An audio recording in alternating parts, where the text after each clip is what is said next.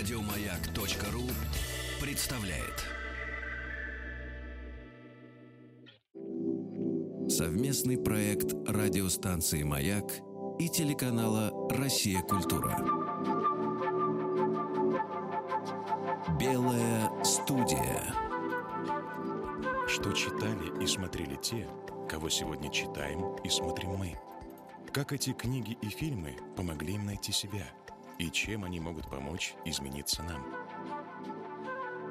В «Белой студии» любимый всеми без исключения артист советского и российского кино, на счету которого более 200 фильмов самых знаковых режиссеров.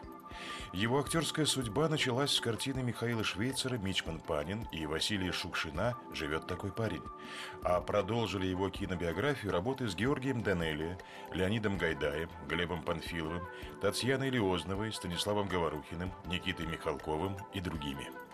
Режиссеры, которые сталкивались с ним на съемочной площадке, впоследствии не раз обращались к его мастерству. Его персонажи незабываемы, обаятельны, точны, всегда искренни и поэтому любимы зрителями. Афанасий Борщев из «Афони», Жорж Милославский из фильма «Иван Васильевич меняет профессию», Шура Балаганов из «Золотого теленка», инспектор Гранден из «Ищите женщину», Леня Шиндин из «Мы ниже подписавшиеся», известны каждому, кто живет в России. В «Белой студии» народный артист РСФСР Леонид Вячеславович Куравлев. Дорогой Леонид Вячеславович, огромное вам спасибо, что вы в «Белой студии», потому что вот таких любимых, как вы, так мало артистов. Это поднимает мой дух и в то же время волнение. Я очень волнуюсь, Даша. Но волноваться не о чем, потому что достаточно вашего взгляда и достаточно вашей улыбки. Я буду стараться, Даша. Мы начинаем с детства. Вы назвали сказки Пушкина, да, которые вы читали. Вы знаете, я не акцентировал своего внимания на определенной сказке. Они все хороши, ибо это Пушкин. А потом вообще я люблю сказки, потому что что такое сказка? Это спрессованная мудрость народа, причем проверенная веками. У меня очень много сказок в моей библиотеке, очень много сказок разных. Мне еще и язык сказок очень нравится. Он ясный, простой, я бы сказал, детский. Очень легко понять, очень легко заразиться за счет такого простого русского языка. Не случайно вот язык Василия Макаровича, он тоже напоминает такой сказительный язык. Он как раз говорит очень просто. Его речь понятна и ребенку тоже. Да, это так. Да, это так. Стиль Шукшина, он правильно, в какой-то степени он сказочным, потому что, как вы уже сказали, он очень понятен и прост. Вот у вас три замечательных внука, три богатыря, с такими именами очень хорошими, тоже такими простыми, можно сказать, сказочными именами. Их зовут Гриша, Фёдор и Степан. Очень красиво. Да, вот они такие. Им вы какие сказки читаете? Ну, им по большей части читает мама, отец. Ну, что-то я читал и читаю. И я знаю, что родители очень хлопотно к этому относятся, воспитывают на сказках. Это я знаю твердо. А мультфильмы они ваши смотрят? Вот у вас замечательный, всеми любимый, например, «Мартынка», которую вы озвучивали. Да, они знают этот фильм, знают. У них он в кинотеке тоже существует. Мартынка – это один из любимых таких героев. Мне кажется, что Эдуард Назаров, великий мультипликатор, да, он еще как-то имел вас в виду, когда и рисовал этого Мартынку. А я там похож на него. Да. Да, я там даже похож. Вы знаете, я посожалею, что меня мало все-таки привлекали в мультипликацию. Очень мало. Для звучания. Я считаю. Там можно дерзить, там можно в самом роскошном виде хулиганить. Мы с вами о сказках начали говорить, и о том, что сказка вообще в жизни, она и во взрослом возрасте тоже человеку нужна. Более того, наши любимые какие-то произведения, комедии, например, часто тоже достаточно сказочные. Вот и про Данелию, например, вы говорили, что он сказочник. Более того, он говорил, Мне не нужна чрезмерная правдивость в роли. И вот как раз вы в «Афоне», например, смогли соединить абсолютно такого узнаваемого персонажа, в котором каждый видит себя, и при этом рассказать вот эту притчу, которую, собственно, задумал Данелли. Вот для вас эта сказочная составляющая в ваших персонажах, она тоже важна? Очень, очень важна. Это доступно народу. Это важно. А кинематограф, тем более хороший, он работает на народ, на зрителя. И это важно было. И я к этому старался подойти со всей серьезностью. То, что вы называете, и что называет Данелли, сказочностью. Это очень важно. Очень важно. Это есть мудрость. Ибо сказка – это мудрость. Спрессованная в сказках мудрость народа. Вы работали и сыграли любимые роли в двух любимых картинах очень известных комедиографов, самых лучших советских комедиографов. Это Георгий Данелли и Леонид Гайдай. Вы играли «Иван Васильевич меняет профессию». Это любимейшая тоже ваша роль, Жорж Милославский. У Гайдая это, тем не менее, более ярко выражено. Хотя сказочность в «Афоне» лежит на поверхности. Она очень облагораживает весь фильм. Я имею в виду Афоню. Афоню очень любят. Я иногда все-таки возвращаюсь к удивлению. А почему его любят? Ведь подлец. Потому что вы его сыграли. По-моему, Данелли и сказал, что это потому, что Куравлев сыграл. Потому что я сыграл, говорит, оказывается. Антиперсонаж. Так, как он был написан в сценарии, это очень неприятный вообще товарищ. Будем грубо говорить и правильно говорить. Это отрицательный герой. Что он хорошего-то привнес в жизнь? Обманул хорошую святую девочку. А потом вдруг понял, понял сердцем, не тут. Тут у него было мало, очень мало.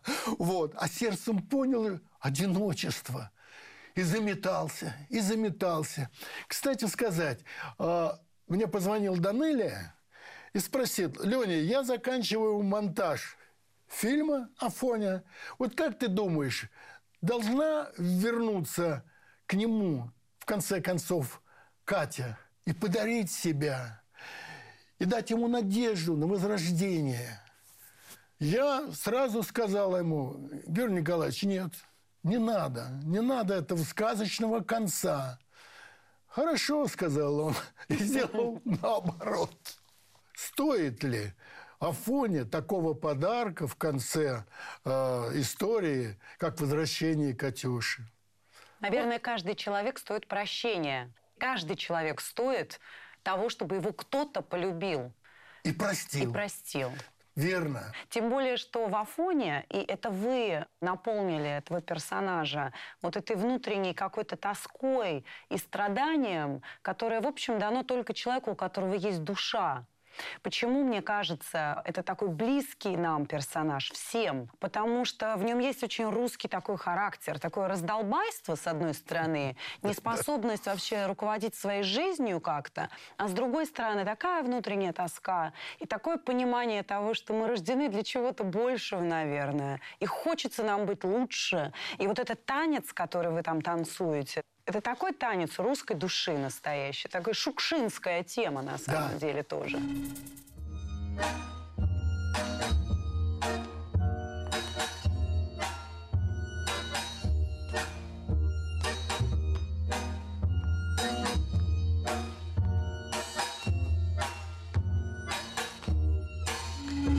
Даша, вот снова перекопали это, сказали мне. Я вернулся в ту атмосферу невольно с вашей помощью, за что очень благодарен. Объяснили. Ну, это же тоже от вашей души подарок мне. Это подарок. Спасибо вам большое. А почему вы сказали отрицательный персонаж, да? Но у вас не один отрицательный персонаж. У вас три знаменитые роли воров, например. Да? Это Жорж Милославский, вы же нами упомянутой картине Леонида Гайдая, «Иван Васильевич меняет профессию», Копченый. Копченый. У Говорухина, Балаганов. Балаганов в «Золотом теленке». Да. И они все, несмотря на то, что они все воришки, вызывают невероятную симпатию. Почему, как вам кажется, вот то ли для русского человека воровство не является таким уж сильным грехом и преградой на пути к сердцам людей? Вы уже сказали, Даша. Дело в том, что в русской душе живет жалость к людям подскользнувшимся, упавшим, раздавленным. Русский народ приходит сразу на помощь. Это великое чувство русского народа – жалеть. Это желание возродить снова человека. Вот как Афоня. Его пожалели, вернули ему Дашу. Катю. Ой, какая прекрасная оговорка. Но мне приятно, что вы думаете о чем-то очень светлом. Ну нет, ну вы тоже в какой-то степени тоже ведь Катюша. Вы все Катюши. Женщина – это то, что необходимо природе.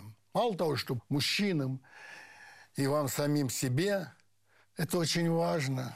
Мне вообще иногда кажется, что женщина появилась из космоса. Были бы одни мужики, они воевали друг с другом. Такое сказочное мое представление. Да.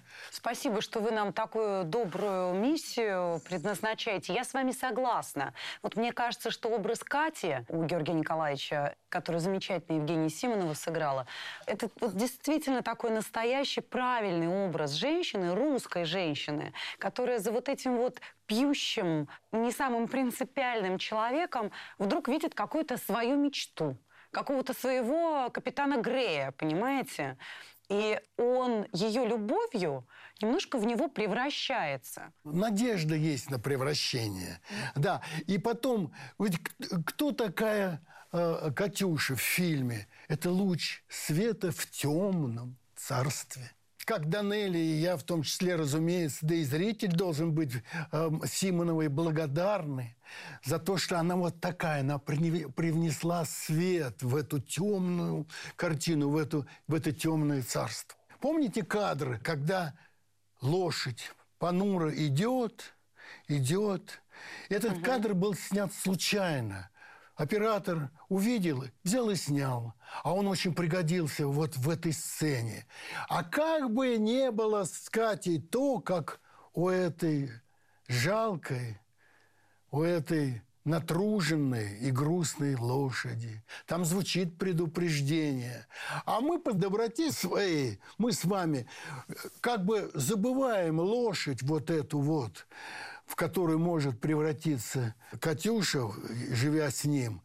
Будем верить все-таки в сказку. Давайте. Да. Мне кажется, достойна Катя этого. Катерина, ты замуж за меня пошла бы?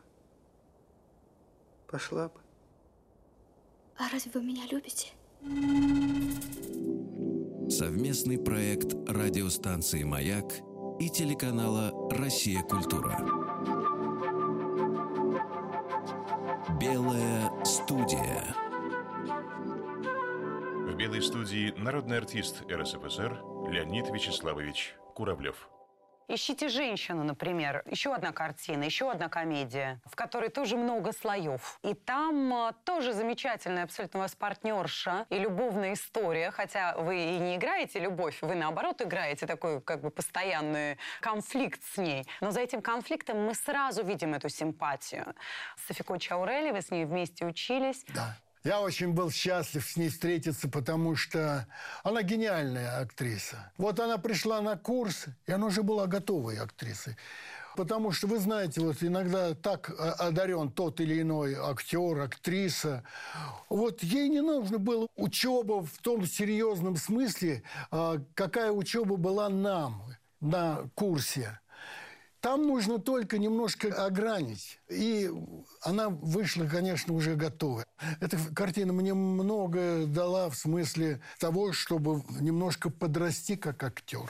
Неужели? А как же? А как же? Потому что мы же с каждой ролью немножко набираем и оттачиваем свою мастеровитость.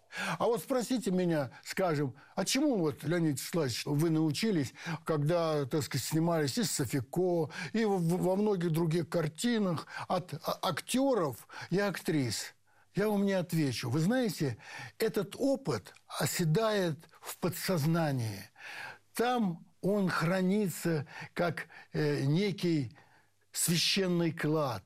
Но он поднимается всякий раз в нужных количествах и в нужных качествах, когда ты начинаешь играть другую роль.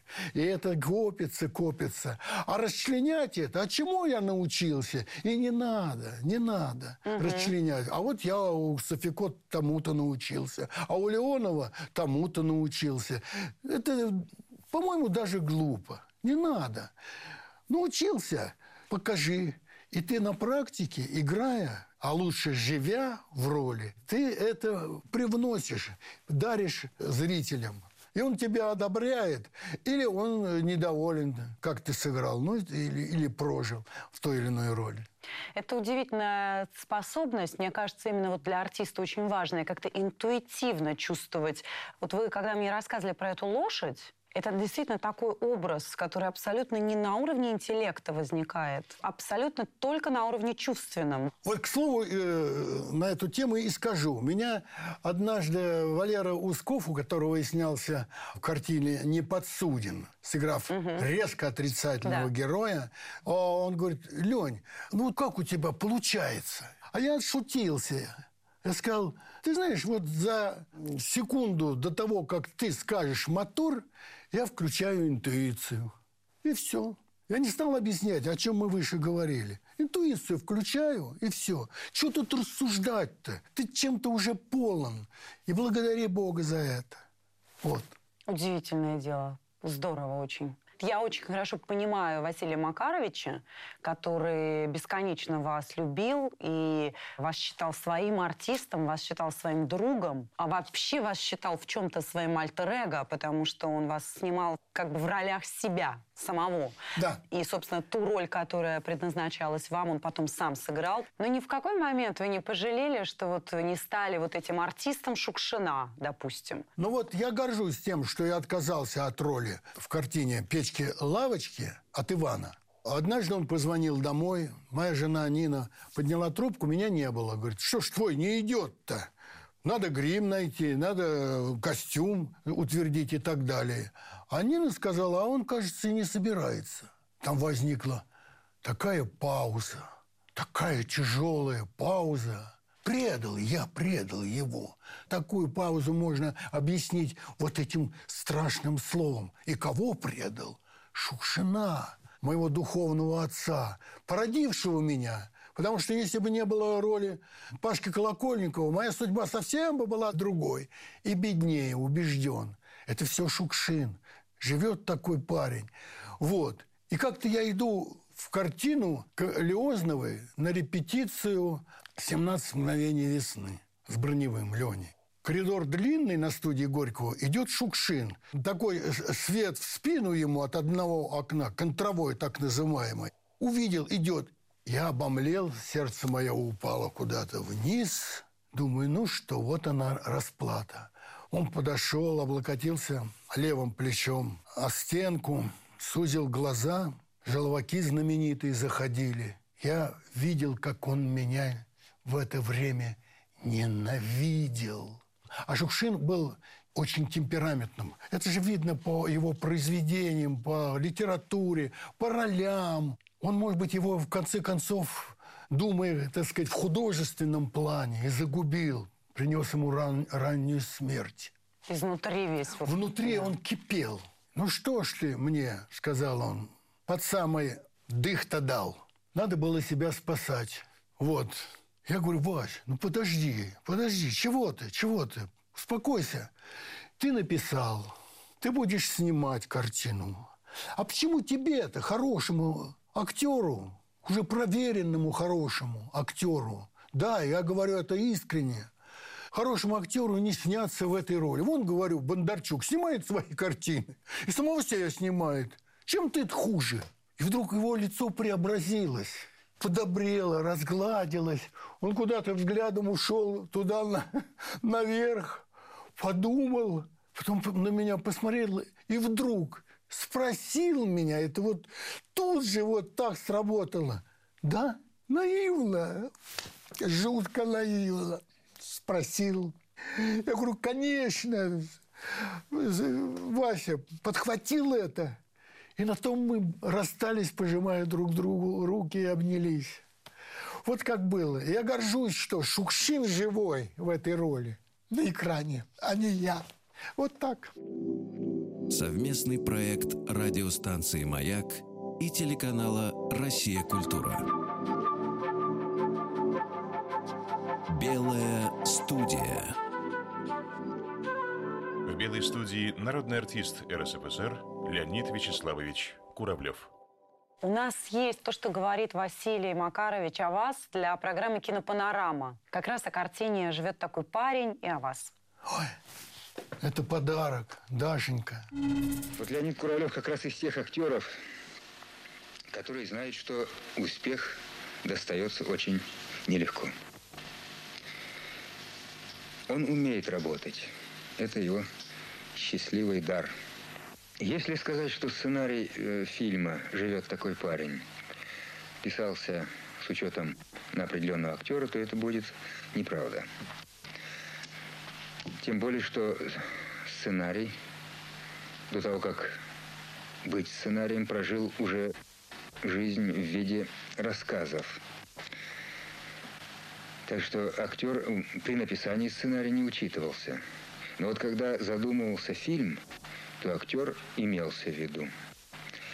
Для меня, во всяком случае, не было сомнений, что это сможет сделать Леня Куравлев. Если, положим, сейчас существует упрек фильму в том, что Пашка как характер слишком много распоряжается в фильме, то это не так страшно. Без характера нет образа. Другое дело, куда мы хотели привести этот характер. Мы хотели этот характер привести к очень простой мысли. Человек должен быть добр, щедр к людям, не скрывать хорошего, если оно у него есть, и отдавать это людям. Спасибо. Так замечательно, что при жизни Василия Макаровича вот записали эти слова о вас. Он о вас писал и в своей книге тоже. У него есть о вас целое эссе о Леониде Куравлеве. Да, вы читали? Да, да. Где он как раз говорит вот и о вашей способности наблюдать. Для меня это отзыв, этот отзыв о Куравлеве очень важен, очень дорог. Я очень осторожен был по отношению к Васе Шукшину. То есть я понимал, что за фигура, как он растет, как он становится все интереснее и интереснее, значимее. И очень важен становится для людей. Вот это самое важное. Для людей. Поэтому я очень осторожно к нему относился, я не навязывался. Вы знаете, когда умирает, там, скажем, Высоцкий, сколько друзей-то вдруг появляются, объявляются, а вот мы с ним, вот. Вот этого я боялся. Вот это я боялся, так сказать, с самого начала. Еще до смерти Высоцкого, естественно. Вот этого. Очень осторожно к нему относился, к Васеньке, бережно. Я его берег в себе. И не надо свой нос совать, так сказать, в его жизнь, потому что он слишком вел ее бурно. Я говорил о темпераменте. Это означает, что каждая минута его жизни была важна для него, а в результате для нас. Очень был осторожен, слава богу. Понимал, что он есть. Каков он есть. Удивительные слова. Понятно, почему вы были так ему дороги. И понятно, почему вот это его первая важная работа, и ваша важная работа первая. Это ваша любимая картина «Живет такой парень». Удивительный совершенно человек, там, Пашка Колокольников. Вроде простой человек и простая история. Ничего как бы не происходит. Ну, он, правда, спасает горящий автомобиль, но это не центральный элемент картины. А так просто он делает много всякого разного добра, но при этом ни на чем как-то не акцентирует внимание, что вот я сделал это. Он там сводит двух пожилых людей вместе. Мой любимый эпизод, я обожаю это место, где он знакомит их. Да-да. И при этом в нем есть даже такой вот как элемент героев Достоевского, того же Мышкина. Понимаете, такая простота и вера во что-то вот... Это сцена сватовства. Если собрать все собрание сочинений из моих фильмов, то это моя самая любимая сцена. Из всего того, что мною сыграно. 200 картин. Да, это вот сцена потрясающая.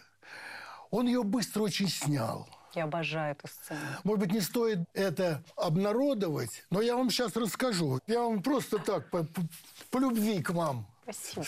На эту сцену было положено 5 дней. 5 дней. То есть, да. Живи не хочу, купайся во времени и нагружай, так сказать, удивительным.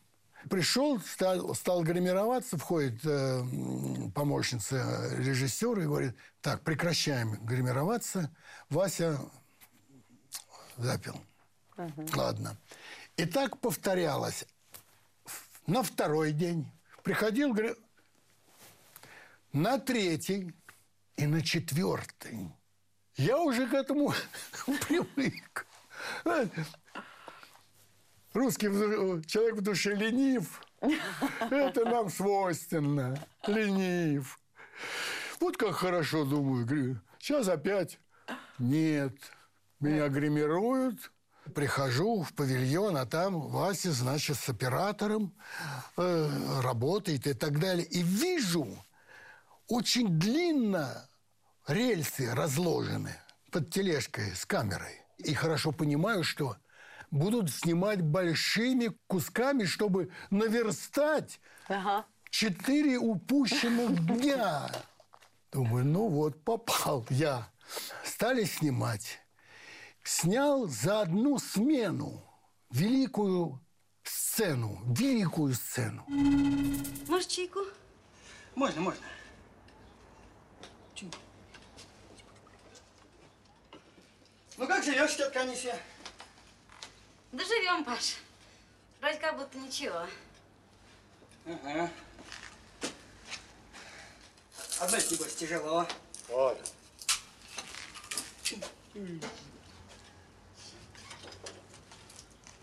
Ты говоришь, тяжело одной-то?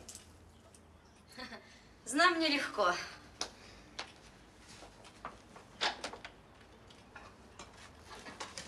В чем дело, дядя Кондрат? Ну что ж ты так сразу вот наобум лазаря-то начинаешь? Ты давай посидим, это... Да чего сидеть-то тут? Фу. Ну кто ж так начинает? Подожди. Павел? Вообще-то она тебе нравится или нет? Ну? Ой, ведра-то какое стоит. Благодать Господня. У меня в огороде, ну так все и прет, так и прет. Прет, говоришь? Правда, Паш, прет, ну просто сердце радуется. Это хорошо. Знаете, что еще мне очень Василий Макарович близко и дорого? Он видел очень точно, и мне кажется, вам это тоже свойственно. Вы человек невероятно начитанный, это все знают, и все это отмечают. И режиссеры, которые с вами работают, и Василий Макарович об этом как раз писал тоже в этом своем эссе вам посвященном. Но при этом у вас абсолютно нет вот этой вот... культурности. У вас есть культура, но не культурность. И Василий Макарович очень разделял эти понятия. Я бы даже хотела из статьи, которую он писал, как послесловие к фильму «Живет такой парень». Он говорил, что многие могут обвинить Пашку Колокольникова в том, что он слишком простоват и необразован. Вот один упрек, который иногда предъявляют нашему фильму. Говорят, что герой наш примитивен. И вот он дальше пишет. «Я не отстаиваю право на бескультурье, но есть культура и есть культурность». Такая культурность нуждается почему-то в том, чтобы ее поминутно демонстрировали, пялили ее в глаза встречным и поперечным. Тут надо быть осторожным. А то так скоро все тети в красивых пижамах, которые в поездах, в купе, в дело и не в дело суют вам спасибо и, пожалуйста, и без конца говорят о Большом театре, тоже станут культурными. И... очень правильно он говорил о том, что люди по-настоящему большой культуры и простые люди, хотя он сам не любил это выражение «простые люди», они гораздо ближе друг к другу, чем вот этим тетям в пижамах. Это удивительно было его очень точное наблюдение. Я хорошо знаю эту мысль и, самое главное, на практике видел, что культурность это отскакивала от Шукшина, это пошлость, культура, это в то же время и пошлость, правильно? Пошлятина. Не было в нем. Если чуть-чуть что-то было пошло, но опять это от народа. Чуть-чуть. Есть какие-то моментики, мотивчики, живет такой парень, что там какие-то проглядывают. Но это опять очень крепко, узлом связано с душой народа. Он не мог не унаследовать и это, пошлинку какую-то. И тем ближе он к нам становится, Вася-то, Шукшин, тем ближе и роднее. Вы же и сына своего назвали в честь него, да, Василий? Да, в честь Василия Макаровича. Ведь он очень мечтал о сыне.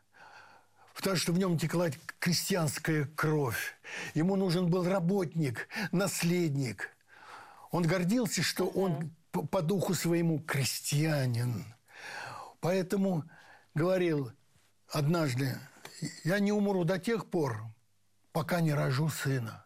А судьба обратилась против него жестоко, и этого не случилось. И когда через 4 года вдруг моя жена, так сказать, сподобилась, и родился сын, не было метаний по поводу имени. К тому же у Нины был отец Василий тоже. Так что со стороны Ниночки и с моей стороны вот Василий. Вот так получилось. Это очень важно, что вот и со стороны Нины. Потому что были какие-то трогательные отношения между нею и отцом. Но это другая тема. Да, и, конечно, Царствие Небесное вашей прекрасной жене. Да, ее уже нет. Да. Вот. Еще одна роль ваша, которая, может быть, не совсем похожа на другие, о которых мы сегодня вспоминали, это Робинзон Крузо. Это как раз тоже одна из таких ролей ранних. Вы сыграли у Станислава Говорухина. Да, это удивительный персонаж, такой библейский персонаж. Да. И, собственно, мы разговаривали, когда... С Говорухиным? Да. Ну, да. Он был у нас в программе и говорил и об этой роли, и о вас, и об этой книге. И вот что он сказал по поводу Робинзона, что это действительно человек, на которого ему бы самому хотелось быть похожим, но он не уверен, что так бы смог сохранить себя в обстоятельствах, в которых оказался Робинзон Крузо, смог бы также выстоять. А вот вы задавали себе такой вопрос, играя Робинзона? Вот сами вы в этих обстоятельствах смогли бы столько лет сохранять человеческое лицо? Нет, конечно, нет. Это же тоже сказка своего рода. Робинзон Крузо. Вот. Конечно, нет. Тем более я городской человек. Называю себя асфальтовым человеком. Оторванным по-настоящему от земли. Не как Шукшин. Он весь земной. Он весь... Как он в конце фильма «Печки Лавочки». Да. Сидит босым. И сейчас такой памятник. Это очень знаменитый кадр, да? Вот знаменитый, вот, прекрасный памятник. Вот если бы я в «Печках-лавочках» сыграл этого Ивана, этого памятника могло бы и не быть. Правильно. Как? Я недостоин его. И что это Куравлев сидит? Асфальтовый... Вам стоит другой памятник в Ярославле с Евгением Леоновым, кадр из «Афони» знаменитый. Да, ну да, есть такой момент. А вот Шукшин сыграл, да еще поставил точку на веки вечные. На горе Пикет сидит и будет сидеть до скончания света. Совместный проект радиостанции «Маяк» и телеканала «Россия Культура». Белая студия. В Белой студии народный артист РСФСР Леонид Вячеславович Куравлев. Я очень благодарен Славе Говорухину за дерзость такую, что он настоял на том, чтобы меня утвердить. Я очень люблю эту роль. Он говорил о том, что когда вас не утверждали, он сказал, что это... герой, на которого зрителю предстоит смотреть на протяжении всей картины. И только за Куравлевым будет интересно так долго наблюдать. Вот-вот. Ему сказали, добавлю, наверное, он не сказал, неважно, что смотри, Куравлев – это Шура Балага, Да. Пашка Колокольников. А здесь английский аристократ. Ну, какой Робинзон, англичанин, и все. А вот он сказал эти сакраментальные слова. Я польщен этим очень. На Куравлева интересно мне смотреть. На 20-й минуте того или иного актера перестанут смотреть в зале. Ну, надоест уже. А на меня вроде, так сказать, выдержат вполне до конца и оправдают свой билет в зал. Вы знаете, есть еще свойство ваше, которое, мне кажется, важно. И вот было для Станислава Сергеевича в этой картине. Потому что ведь Робинзон идеалист. И надо как-то вот поверить, потому что идеалист – это, ну, скучная история, да? Так вот, человек, который верит в какие-то идеалы. Нам сложно доверять человеку, который декларирует, что он идеалист. Но вот вам удается и удавалось всегда играть таких идеалистов так, что они становились нам абсолютно близки. Мы их понимали. Мы готовы были поверить в то, что и мы бы сами за эти идеалы готовы были как-то и пострадать, и потрудиться. Такой же ваш персонаж у Татьяны Лиозновой в картине «Мы ниже подписавшиеся», который за этого своего прораба Егорова... Горой. Да. Да и Пашка Колокольников такой же, который прыгает и едет в горящем автомобиле, рискует жизнью и делает это по абсолютно естественному какому-то порыву. Не потому, что он герой, а вот просто в ситуации, когда нужно быстро сделать выбор, он его делает в пользу людей. И вот вам эти персонажи, они удавались. Мы вам верим. Хотя в советском кино было очень много неправдоподобных идеалистов. И чем особенно, может быть, советское кино и отличалось? А у вас они настоящие. Вот это за счет чего? За счет Бога. За счет Бога. Напичкал меня вот этой вот душой. Напичкал. И спасибо ему. Вот и все. Я идиот тоже, ведь родился идиотом. Это идиотизм своего рода. Идиотизм, как у Достоевского. Ему пощечину, а он... У него не было проблем прощения, непрощения. Это очень просто. Ну, пощечину. Там с тебя спросят. Он даже этой мысли не крутил, идиот Достоевского. Даже этой. Вот там тебе. Нет. Очень все просто. Очень все просто. Как дыхание. Поэтому вот я и подумала, что вы это Мышкин. Абсолютно. Даже не мне судить-то о себе, правда? Я вот наружу, я вот по-шукшински открыт. Ну, это природа. Такой пирог Куравлев. Пирог называется Куравлев. Испек, боженька. Кушайте. Совместный проект радиостанции «Маяк» и телеканала «Россия Культура». Белая студия. В «Белой студии» народный артист РСФСР Леонид Вячеславович Куравлев. Еще больше подкастов на радиомаяк.ру.